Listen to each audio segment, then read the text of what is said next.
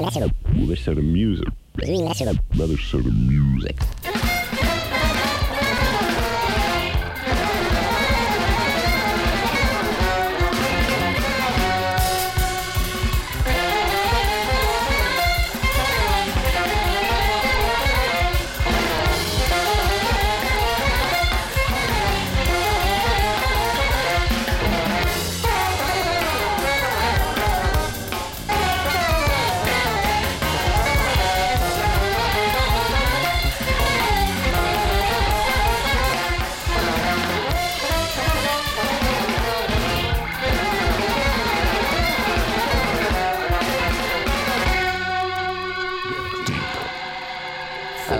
It's deep, it's deep, it's W K C R F M, New York, W K C R H D, W K C R dot org if you're online, eighty-nine point nine F M if you're here in N Y C.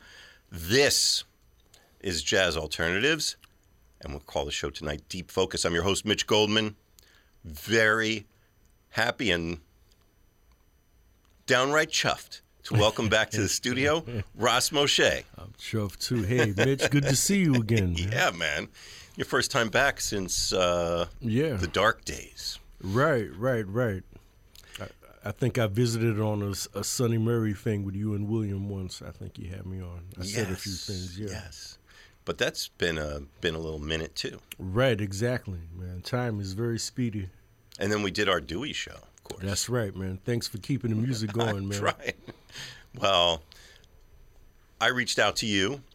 We got to get come back and get back into this. And I asked you, who are we going to get into? What are we going to focus on? And you had a quick response.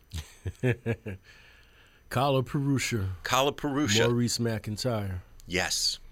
And uh, there were a lot of choices. There were a lot of names you could have tossed at me. And you picked that one. And I'm curious what, what brought him into focus for you. His originality and um, uh, his holistic approach to quote-unquote free music, you know. You could feel the totality of the spectrum of the music in his playing, and the uh, the, ed- the edge wasn't compromised or anything. And uh, he was a real good player, and even his conceptual ideas as far as composition also. So I felt that, you know, based on his originality. And also, it's interesting, too, you put it in the context of quote-unquote free music yeah. and how abused that term has been.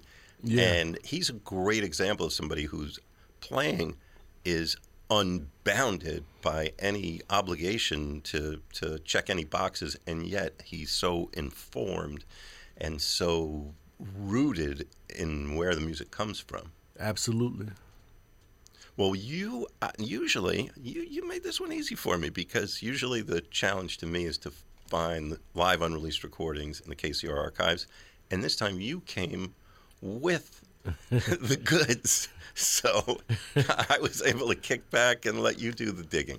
And uh, I know you, for those who don't know, Ras Moshe is a uh, worthy improviser in his own right, band leader, multi-read man, but uh, also you are one of the great archivists and historians and uh, somebody who's keeping track of what's been happening. Thank you. I appreciate it, you know, learning all the time. That's part of the fun with this. The learning, is lit- it's literally every day. It doesn't stop.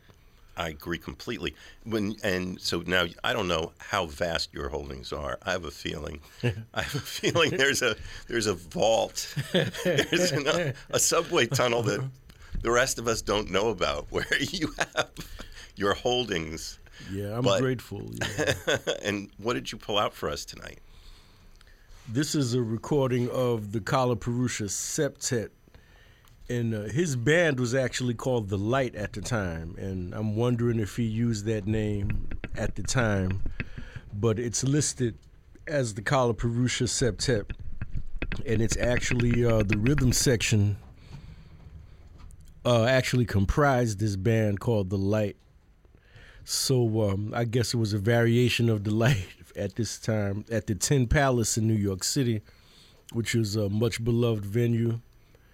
that a lot of the elders I hung out with a lot always spoke about fondly. My father used to go there. I was too young for the Tin Palace, but I grew up knowing a lot about it. Right and, down there um, on uh, on the Bowery. That's right, Bowery and Second Street, right? Yeah, right on the northeast corner. Yeah, that's yeah, absolutely, absolutely.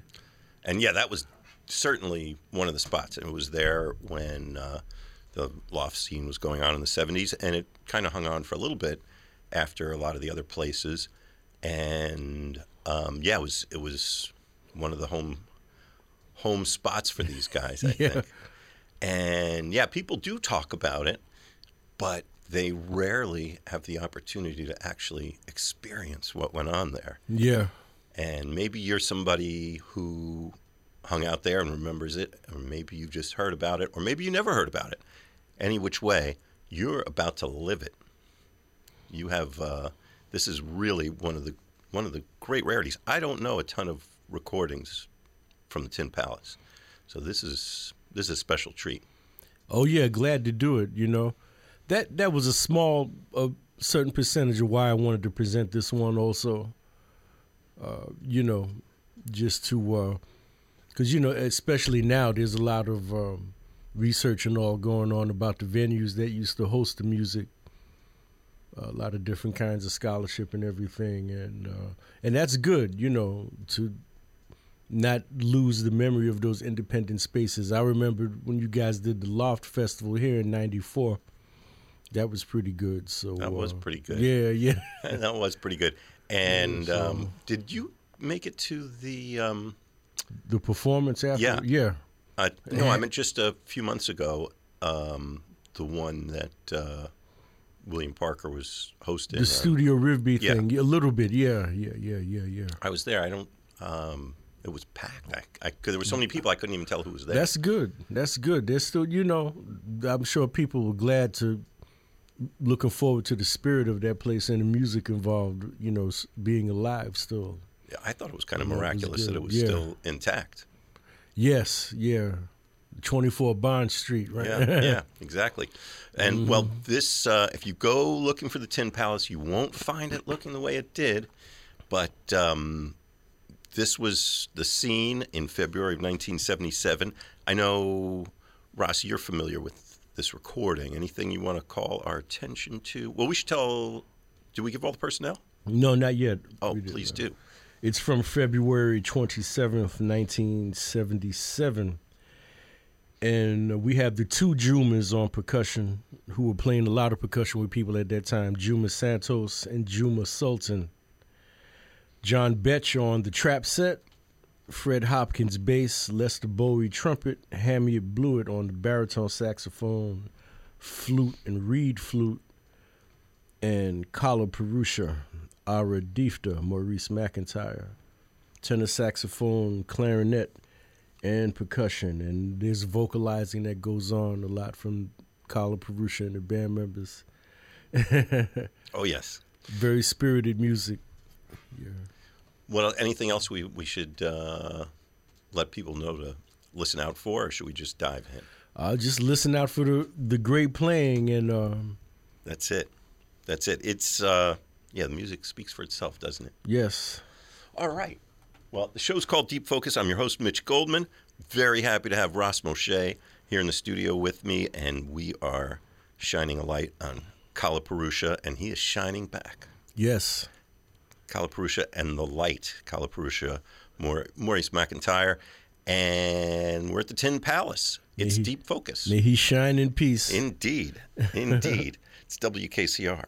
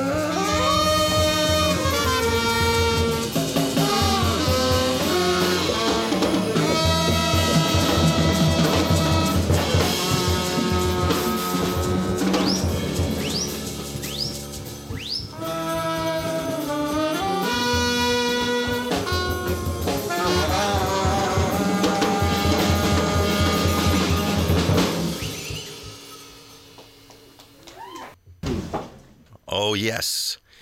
Live music. It's Deep Focus on W K C R. I'm your host, Mitch Goldman, here with Ras Moshe. And we are shining the bright light of Deep Focus. And the light is shining back at us. Kalaparusha and The Light.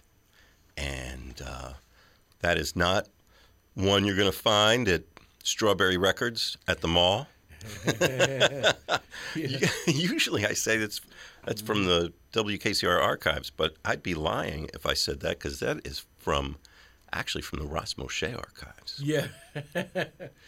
In the K C R tradition of, uh, you know, increasing the learning experience through rare music and stuff. You know, now, uh, if people tuned in during that set, why don't we catch them up on, okay, where are we, who do we got? This was uh, Kalaparusha and The Light, I think an augmented version of The Light, from the Tin Palace, New York City, February twenty-seventh, nineteen seventy-seven. The two Jumas are on percussion, Juma Santos, that's Juma with two M's, and Juma with one M, Juma Sultan, both on congas and assorted percussion. John Betch on the drum set, Fred Hopkins on the bass, Lester Bowie, trumpet, Hamiet Bluiett, baritone, saxophone, and the flute, Kalaparusha, tenor saxophone, clarinet, and percussion. It seemed like on any given night, and I might be wrong, but any one of these guys might have been leading the group and might have been all these same people playing with them, or any of these other people. It was kind of a... A, an open circle of musicians who were part of that scene. And, um, but uh, what are you hearing in this that's distinctive about what Kalaparusha is doing? Uh, the originality of his playing and how you can hear what came before and uh, what is currently present now. You know, his playing was very holistic, you know, uh, I like, uh, quote, unquote, free music in all its forms, you know. Uh, Kalaparusha kind of stands out as far as his experience, and he had a, a wider experience from Chicago, going back to the nineteen fifties as a hard bop player. And um, he had a similar trajectory to people like John Coltrane, John Carter, uh, Sam Rivers, Jimmy Giuffre, people who played jazz and extended that, you know. Miles uh, did were not apprehensive about uh, uh, moving the conceptual ideas forward. And he, and we talk about it being free, but there's obviously at least some head arrangements here, and oh, some, yeah, and some structure to what they're doing. Absolutely, yeah, yeah. And we get to hear Kalaparusha's writing also, which is very, uh, very unique. He has his own voice. And, man, talk about a voice. I mean, every one of these guys has a distinctive musical personality, if not two or three or more. Oh, yeah. Well, like you said, um, I noticed that from the groupings around this time period that... Uh, as you said, either one of these um, individuals could have, you know, the next week it could have been Hamiet's band. Oh, yeah. The week after it could have been Lester's band. Oh, yeah. Yeah, Le- and, uh, Lester, man, those the stuff that he's yeah. throwing down here. Oh, yeah. Wow.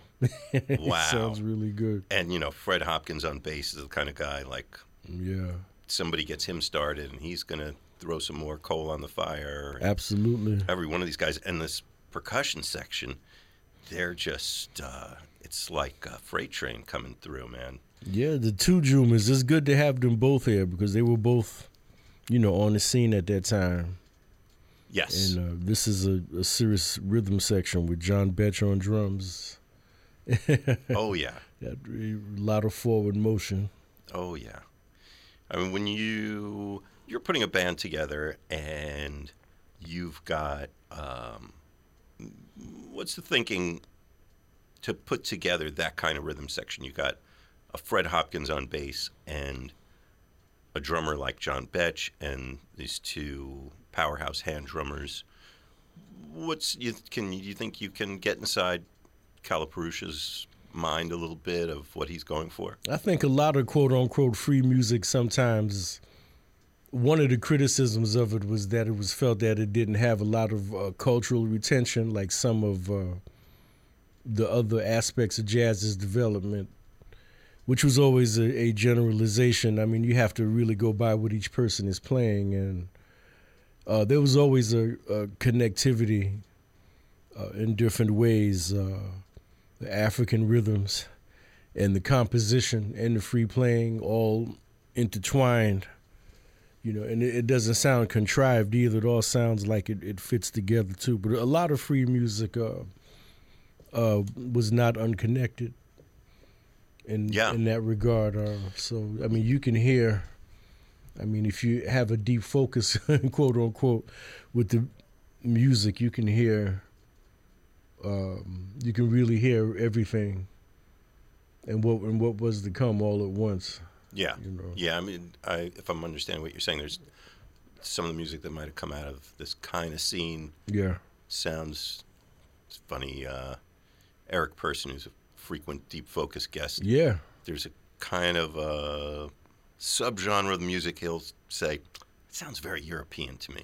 Oh, okay. Which, and he'll say it in a way that I understand. It means it's not necessarily to his taste. And yeah. um, if you mean that. Uh, If that's the kind of thing you're talking about, where it's kind of removed from. Yeah, I didn't. I didn't mean it that way, and I've I've heard that critique also. Um, I think uh, I think some some black artists just uh, have a way of hearing music, uh, just as a human being. Sometimes somebody will say, "Well, that's European and everything." It's kind of taking credit away also from what a, a black artist creates too. I mean, you can't force an aesthetic onto somebody. So, I mean, it's probably better to say, well, I don't like free music in that particular manner and stuff. I mean, well, that's, you know, but that's that's no problem. I mean, the real issues are the, are the things facing the musicians, you know, housing, health care, all of that. Sure. So, I mean, there's a lot of back and forth about people's personal aesthetics with the music and stuff. But, uh, I mean, that's a fun thing to discuss.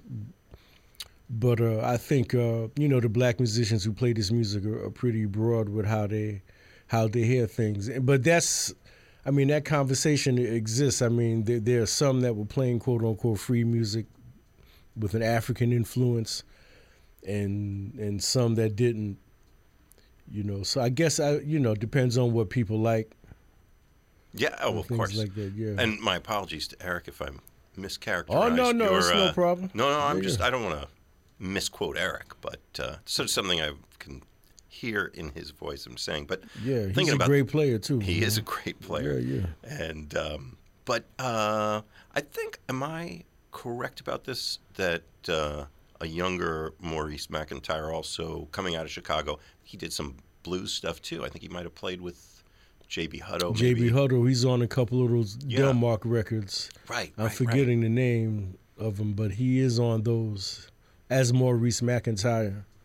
Which is another... What's the name of that record? I'm forgetting the name um, of it. I think it was two of them. Yeah. Yeah. And that guy. Um, yeah. I'm a big J B Hutto fan, too. Of course, me too. That's another conversation for another time. Maybe another yeah. Deep Focus. But uh, there's a kind of framework of thinking that maybe comes from that, too, of, of how you bring an audience along with what you're doing. And, you know, I, I don't know, maybe this isn't re- completely removed from... that school of thought too. It's something that he brings with him.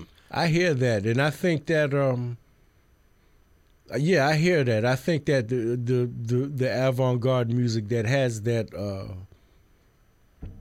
uh, you know, the cultural dynamics coming from the the music as a whole, that brings people in, too. You know, I mean, and that's another valid form of of bringing people into the music.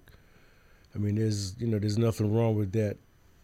Yeah, you know, no, especially with the music as an educational thing. You know, sometimes you have to, um, you know, uh, just like any kind of education, you identify, you know, what they like. You got to reach people sometimes through what they hear, And, yeah. you know, that prepares them for then the next thing, you know. Well, it certainly yeah. sounds like, what we're hearing sounds like they're very authentic musical oh, yeah. voice. Yeah, yeah. I think all these players, I mean, it's where they're from, too. I mean, Kalaparusha is from Chicago, and I'm sure that his family was part of that migration from the South. Hamiet Bluiett is from Saint Louis. Mm-hmm. Lester Bowie is from Maryland by way of, you know, mar- many other places. And, uh, yeah, you know, they're all... So all of that is, is, is in there. Yeah. You know, yeah. Am I correct? Did you know Kalaparusha? I did know Kalaparusha. I met him in the very early eighties. eighty-one, I think, because Jamil Moondock was playing every Monday with the Just Grew Orchestra. Yeah. And uh, the First on First. Yeah, yeah, right, and right. And the Neither Nor. Yeah. As we both yeah, right. chuckle knowingly. sixth Street, wasn't that? sixth yes. Street, Avenue C, maybe? Right, Neither Nor was Avenue C, and First First, First and First was on, uh, yeah. And, and Kalaparusha was in the band, and, you know, I talked with him then, and I would just run into him in the street, you know. Uh, I think it was nineteen eighty-one. I think I was thirteen. I had discovered that the L train, because I'm from East New York, Brooklyn, but I discovered that the L train, also known as the Canarsie Line, could go from East New York to like fourteenth Street, First Avenue in a very short amount of time. So it was kind of a pivotal... Uh, I loved my community, too, where I'm from in Brooklyn, so it wasn't that. But, I mean, I knew that that particular area was was where a lot of people I was listening to were concentrated. And, you know, I come out the train station, you know, here's Marion Brown in a bodega, you know. Sure. Arnett walking up the street, Frank Wright, Stephen Call, Tommy Turrentine, you know, C Sharp, Clarence right, C Sharp, right, a lot of yeah. different people from different genres. These guys were friends, and that... That kind of stayed with me, you know. I, you know, the fact that uh, even if there was musical disagreements, C Sharp would say, "Oh man, I don't like all that noise," but they were, f- but they were like friends anyway, you know.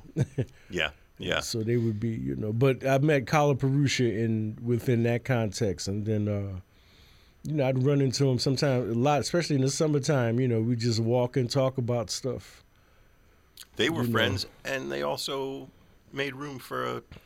Curious thirteen-year-old coming along, and were you asking a million questions? Were you just kind of being a fly yeah. on the wall? Or? Well, no, just listening mostly and talking yeah. about jazz records and, and stuff. That's what the conversation was about, jazz and jazz records. That's, I, that's that how I remember. And social I, events and stuff, you know.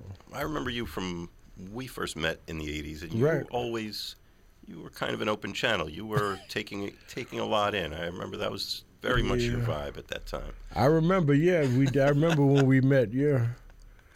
Yeah, yeah, yeah. So I'm sure you were, uh, you were, you were mm-hmm. paying attention. Yeah, yeah, yeah, yeah. You watch and observe the whole process, you know, dealing with the kinks and all, and they get the kinks get straightened out. I, I credit the music with that, you know. You are listening to They're W K C R. Not bad kinks, but you know. yeah. Well, no, I mean, look, it's uh, that's. kind of what the music is, right? Isn't right. there kind of problem solving and collectively yeah. sorting things out? Oh, and, yeah. And everybody's, especially with this kind of music that's kind of open source, I would think yeah, you yeah, can't yeah. really, I mean, if, you, if you're somebody who wants to live by the pen, you're going to go in that direction. But if you're going to do something with this kind of collective improvisation, you have to be open to other people bringing their stuff, which sometimes gonna. I agree. I don't know. I mean, what's that like for you as a as a band leader and as a player? Does it is there are there times when, I mean, in a perfect world, I guess somebody's coming in with an idea, going, "Oh, that," and you say, "That's that's new and exciting, and let's go down that road." But maybe sometimes somebody's not paying attention to what you're bringing, and it's, I don't know. You know, is you tell me. Well, thankfully, the, the the pool of players that I've been playing with myself, I, I play with in different combinations at different times, and uh, that connectivity is always there. So um, I don't I don't think I've had. I mean, things can happen here and there, you know, as far as, uh, you know, I guess disagreements every now and then, but not not too many. Well, this band yeah, we're listening to, and we're going to go back to it in a moment, yeah. um, Kalaparusha and the Light at the Tin Palace, February nineteen seventy-seven. There, it does feel like one unified voice.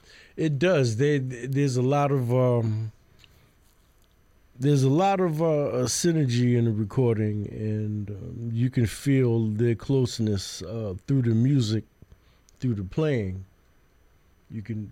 You know, you can feel that. And, um, well, John Betch was his regular drummer at the time, and Juma Sultan. I think they were the regular uh, band members. You know, there was a, a great recording that was recorded here from seventy-seven called Kwanzaa that came out on a Japanese label. And that's that's another good example of Kalapurusha's playing. In fact, Kalaparusha used to tell me he really enjoyed that. That recording uh-huh. and all. Yeah, yeah. So, uh, yeah, just down through the years, uh, you know, we would talk and, you know, we'd observe each other's different changes. He was very perceptive, very observant, you know, kind of quiet. But then, you know, in the tradition of uh, a true elder, you know, he would comment on something you would think he didn't notice, you know. Mm-hmm. So, and that was always, you know, always helpful, you know. Well, that's in the music, too, I think. I think we're hearing it. They, it sounds like it's a great night.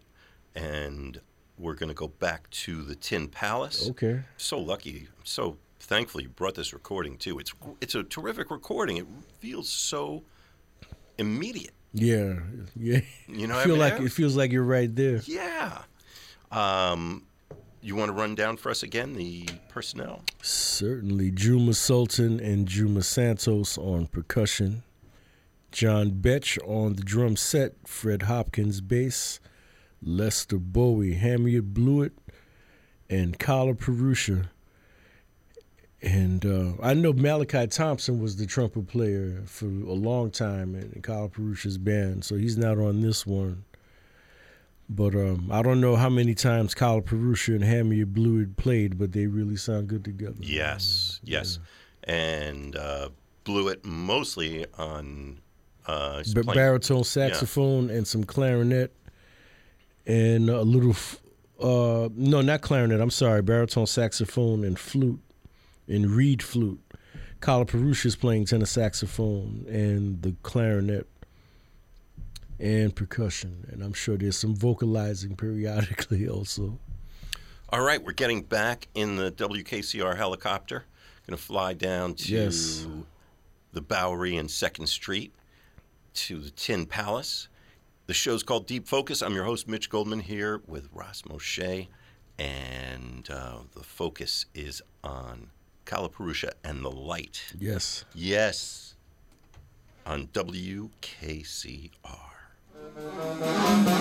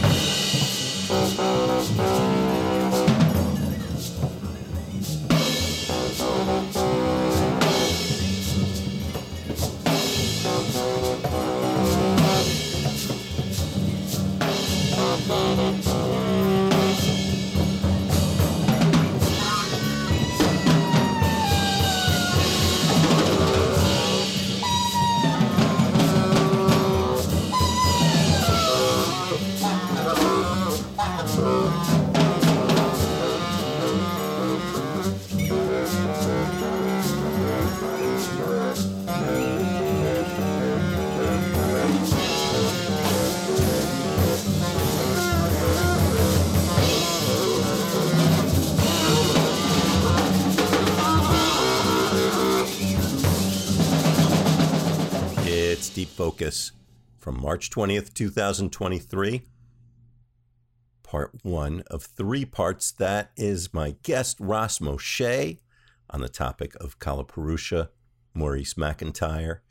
And I'm your host, Mitch Goldman. We call the show Deep Focus, as you know, and you're probably already a subscriber because you're a smart person. You enjoy this music and us sharing about it. Have you told anybody? That's what I'm going to ask you to do this week. I'm going to ask you to let someone know about Deep Focus who doesn't know. And, you know, you got a lot of people to pick from because most people don't know about this show. That's what I'm trying to do something about, trying to spread the word. So uh, that is my one one good deed I'm calling upon you to do for us. If you got a, if you got a little room in your life and in your heart, tell somebody about Deep Focus who you think might enjoy it. And let me know, where do you listen to, to Deep Focus? Do you listen in the car? Do you listen when you're working, when you're cooking, when you're talking? Do you listen socially? Do you listen by yourself? What do you do? Shoot me an email at deep focus now at gmail dot com. deepfocusnow. All right. I will see you. There's two more parts, three parts altogether. I will see you over at part two.